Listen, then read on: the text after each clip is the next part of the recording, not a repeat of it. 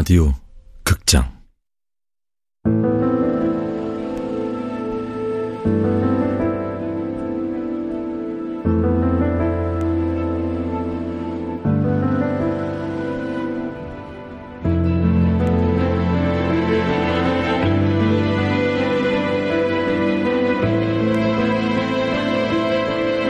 바비와 루사 원작 박유경 극본 이영미 연출 황영선. 스물두 번째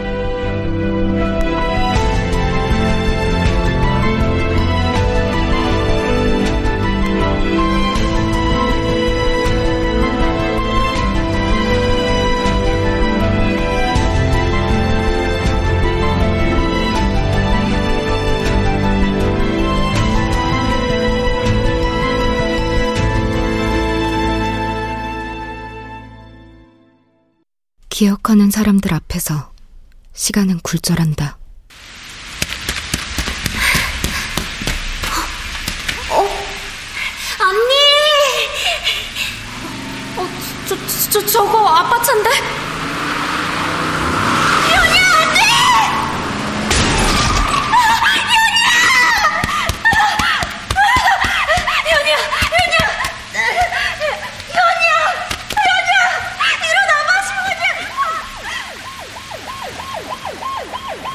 비가 오고 바람이 세차게 불었던 3년 전 그날.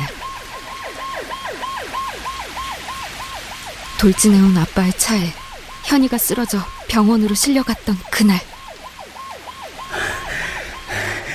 김기훈이가 죽었다. 그놈 아들이 그랬어. 이제 기쁘냐? 현서야.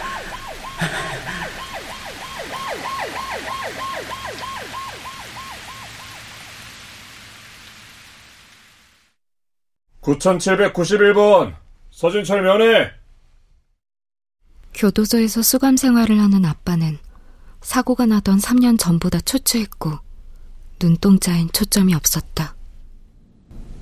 한 달 정도 있으면 아빠 출소해요. 그래. 모르셨어요? 나이가 들어서 그런지 오락가락 하잖아. 출소하면 이삿짐 센터를 다시 시작해야겠어. 현서 고등학교도 가야 하고. 아빠, 제가 지금 몇 살인지 아세요? 이번에 이삿짐 센터 할 때는 전단지 돌리는 것부터 해야겠어.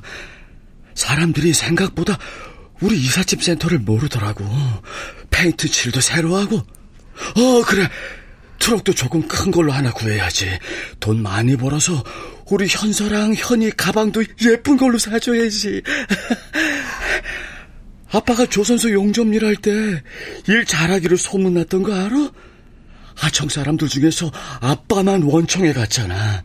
아무도 못 갔는데 그때 하청 사람들이 얼마나 날 부러워. 김기훈. 아빠. 아, 저리 가. 가라고. 난 너한테 할 말이 없어. 왜 그런 표정으로 서 있는 거야? 뭘 어떻게 하라고? 9791번 면회 질서 지키십시오. 아빠.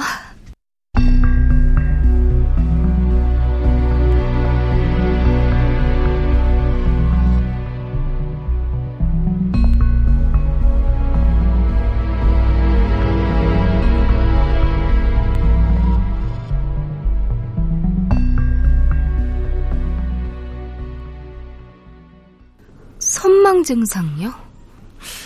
일종의 망상을 보는 거라 일상생활에 위험할 수도 있어요. 본인도 위험하고 다른 사람을 위험하게 만들기도 하고요. 그럼 어떻게 해야 하나요? 일단 약으로 어느 정도 진정을 시킬 수 있어요. 근데 말 그대로 진정시키는 효과만 있어요. 치료라고 보긴 어렵죠. 일단 처방받은 약을 꼭 복용할 수 있도록 가족분들이 신경을 쓰셔야 합니다. 알겠습니다. 음, 그리고 원한다면 출소 후에 병원에 입원해서 계속 치료를 받을 수 있도록 저희가 주선을 해드릴 수 있어요. 아, 감사합니다. 그럼 제가 뭘 준비하면 되나요? 일단 퇴원을 하신 후에 병원 진단서를 비롯해 필요한 서류들은 따로 준비를 하셔야 됩니다. 아, 그러면 어쨌든 집으로 돌아오신다는 말씀이시죠? 그렇죠. 근데 그건 왜 물으시죠?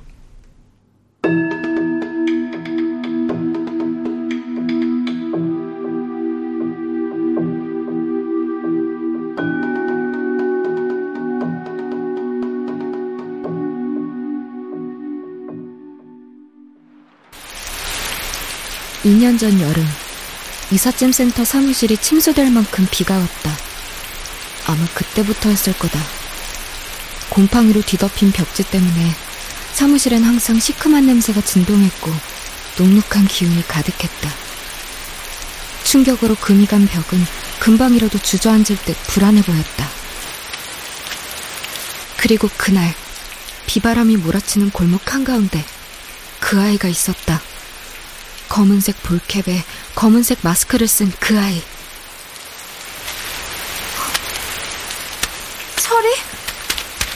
현서야. 맞구나. 철이. 김기훈이가 죽었다.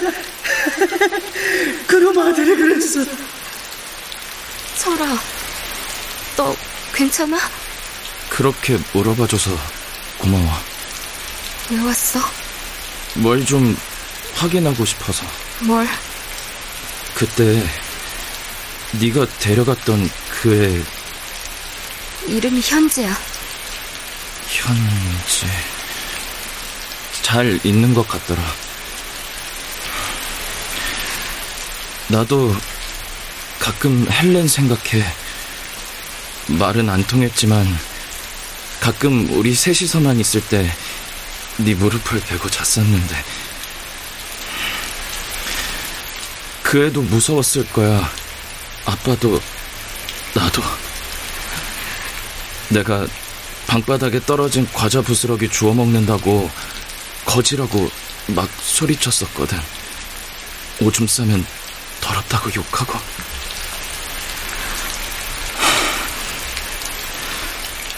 너한텐 미안하지 않아. 나도 어렸으니까. 이 말을 해주러 왔어. 알아. 너도 무서웠다는 거. 너도 어렸잖아. 그 집에서 너랑 난 할 수 있는 게 아무것도 없었잖아. 이제 찾아오지 마. 갈게.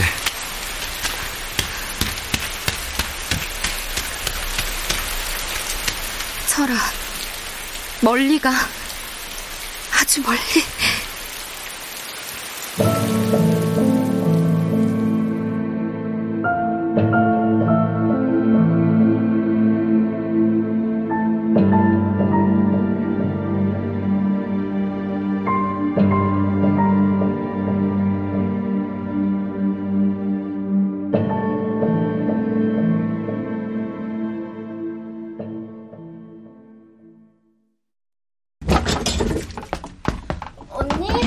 아, 현이야. 캄캄한 사무실에 혼자 앉아서 뭐해? 무슨 생각했어? 아, 아빠 오시기 전에 손볼 데가 많을 것 같아서 너무 오래 비워놨잖아. 아, 썩었네. 나 여기 들어오기 정말 싫어. 아빠 생각나. 현지는? 태권학원 갔다가 피아노 학원 들렸다 온대. 아.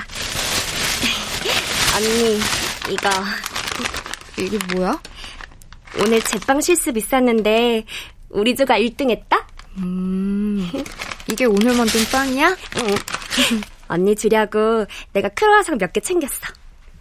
언니, 나 이러다가 졸업 전에 취직되는 거 아니야? 그러면 좋겠다. 그치? 언니 혼자 고생 안 해도 되고. 현지, 이제 나랑 같이 키우면 되잖아. 고맙다, 현이야. 대충 하고 올라와. 저녁 먹게.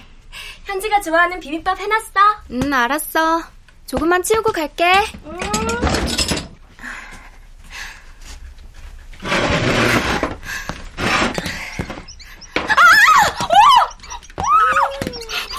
저놈의 지새끼 저거. 아, 갑자기 동네에 웬 지가 그렇게 많아졌나 했지. 근원지가 여기였구만. 근원지요? 사무실 너무 오래 비어나서 그래. 아우 냄새도 그렇고.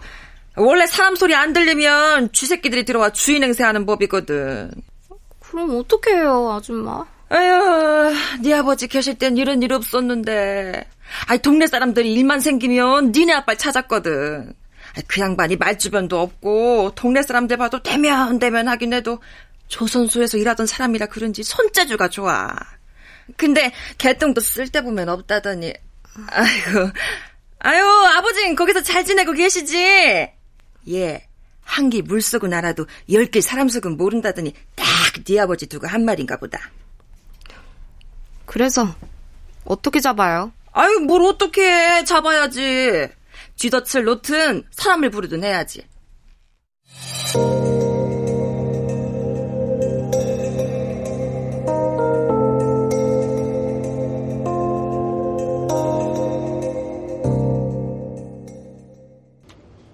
현서, 조 반장님한테 얘긴 들었다. 일 잘한다면서? 아, 조 반장님께서 잘 가르쳐 주신 덕이에요. 현서가 전보다 많이 평화롭고 여유 있어 보여서 보기 좋다. 어, 저기, 선생님이 오늘 왜 보자고 했냐면, 현지 엄마를 찾은 것 같아. 네? 이주 노동자 커뮤니티에다가 내가 글을 올렸는데, 자기가 현지 엄마라고 하는 사람이 나타났어. 어, 그래요? 왜? 혹시 현수한테 말도 안 하고 현지 엄마를 찾는 글을 올려서 불쾌했니? 아, 아니요. 그럴 리가요. 올린 지는 한참 됐어. 현지 발견하고 바로 올렸는데 3년 만에 연락이 온 거야. 확실해요? 어, 확실한 것 같아. 그 글 보고 3년 동안 가슴앓이 했던 모양이야. 나설지 말지. 그 엄마라는 분은 지금 어디 있는데요? 방글라데시. 한국에서 불법 체류자로 있다가 추방됐대. 들어보니까 추방될 즈음에 사람들이 현지를 강제로 떼어놨나 봐.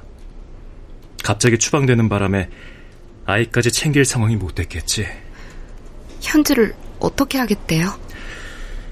솔직히 말하면 지금 당장 데려갈 형편은 못 돼.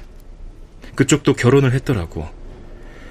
무슬림이라 혼전에 아이가 있는 게 알려지면 그쪽한테도 치명적인 거지. 아, 아, 그래요. 그럼에도 불구하고 나선 걸 보면 그래도 엄마라는 걸 잊지 않은 모양이더라. 죄책감도 큰 것 같고. 현지가 그쪽 말을 거의 다 잊어버렸어요. 그 엄마라는 분을 만나면 현지가 더 혼란스러울 수도 있을 것 같아요. 그래도 현지한테는 엄마가 있어야 하지 않을까? 현진 이제 제 동생이에요. 그래, 알았다. 그럼 그 결정은 현지가 할 수 있도록 해주면 어떨까? 생각해 볼게요.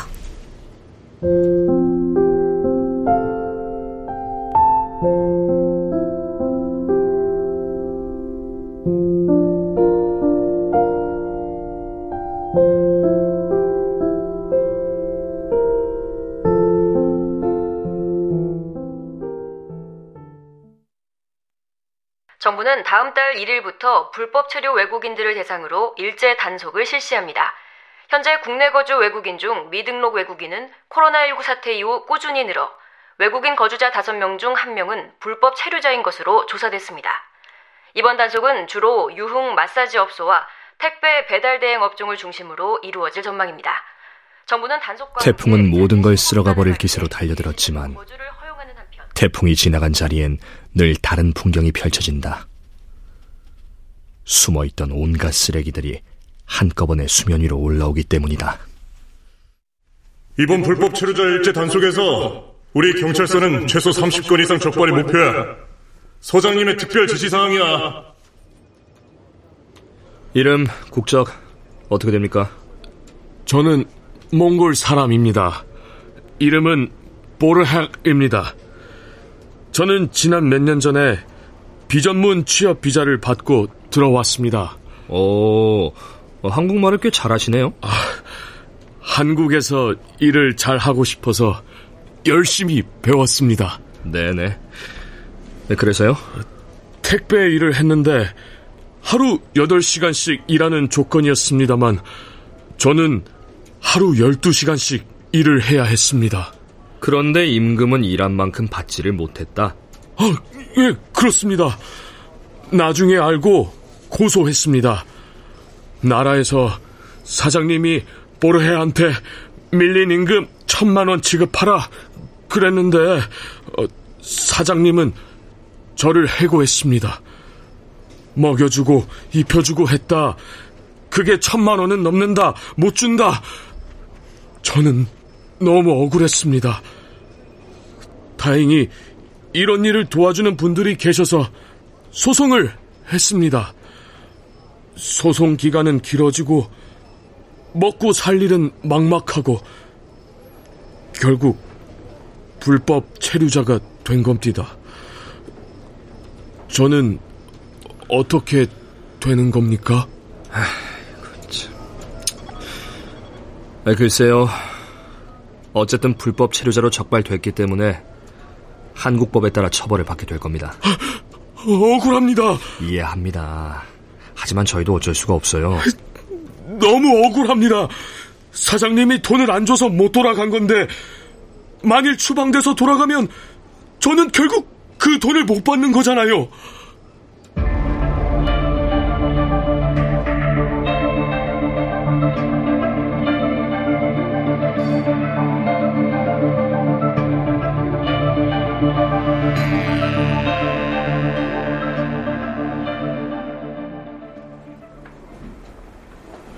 아, 제 형사님 오랜만에 뵙습니다. 아, 예, 영석 씨. 아, 저 다름이 아니라 부탁 하나 드려도 될까요? 어, 예. 말씀하십시오. 혹시 이번에 검거된 불법 체류 외국인 중에 몽골 국적의 보르테라는 사람이 있나요? 음, 어떻게 하셨어요? 아, 그렇지 않아도 어제 조사 마치고 조만간에 출입국 관리 사무소로 인계할 계획이었습니다. 아, 그랬군요. 그 보르테 씨한테는 딸이 하나 있습니다. 희아라고. 딸이요? 아, 그럼 딸도 몽골 국적인가요? 네. 아버지가 불법 체류자가 되면서 전부터 저희 다다 청소년 센터에 몇 번 왔던 친구인데 저를 찾아왔더라고요. 스스로요? 네. 사실 아빠가 불법 체류자가 되면서 어디 다른 곳에 숨어 있었던 모양입니다. 다행히 좋은 분을 만나서 그분이 돌봐주셨더라고요. 아빠가 구속됐다는 걸 알고 저희 센터로 찾아왔었어요. 다다 청소년 센터로요? 직접? 그럼 그 아이도 추방이 될 텐데? 네. 그걸 각오하고 온 거였어요. 그렇게라도 아빠를 만나겠다고.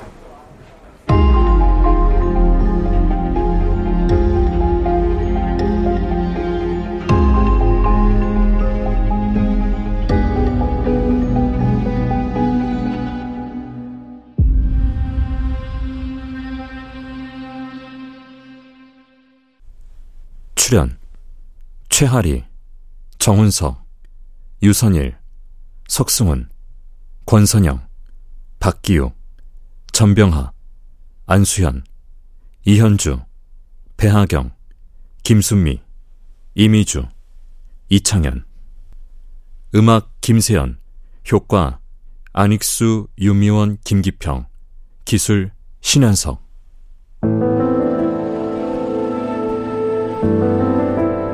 라디오 극장 바비와 루사 박유경 원작 이영미 극본 황영선 연출로 22번째 시간이었습니다.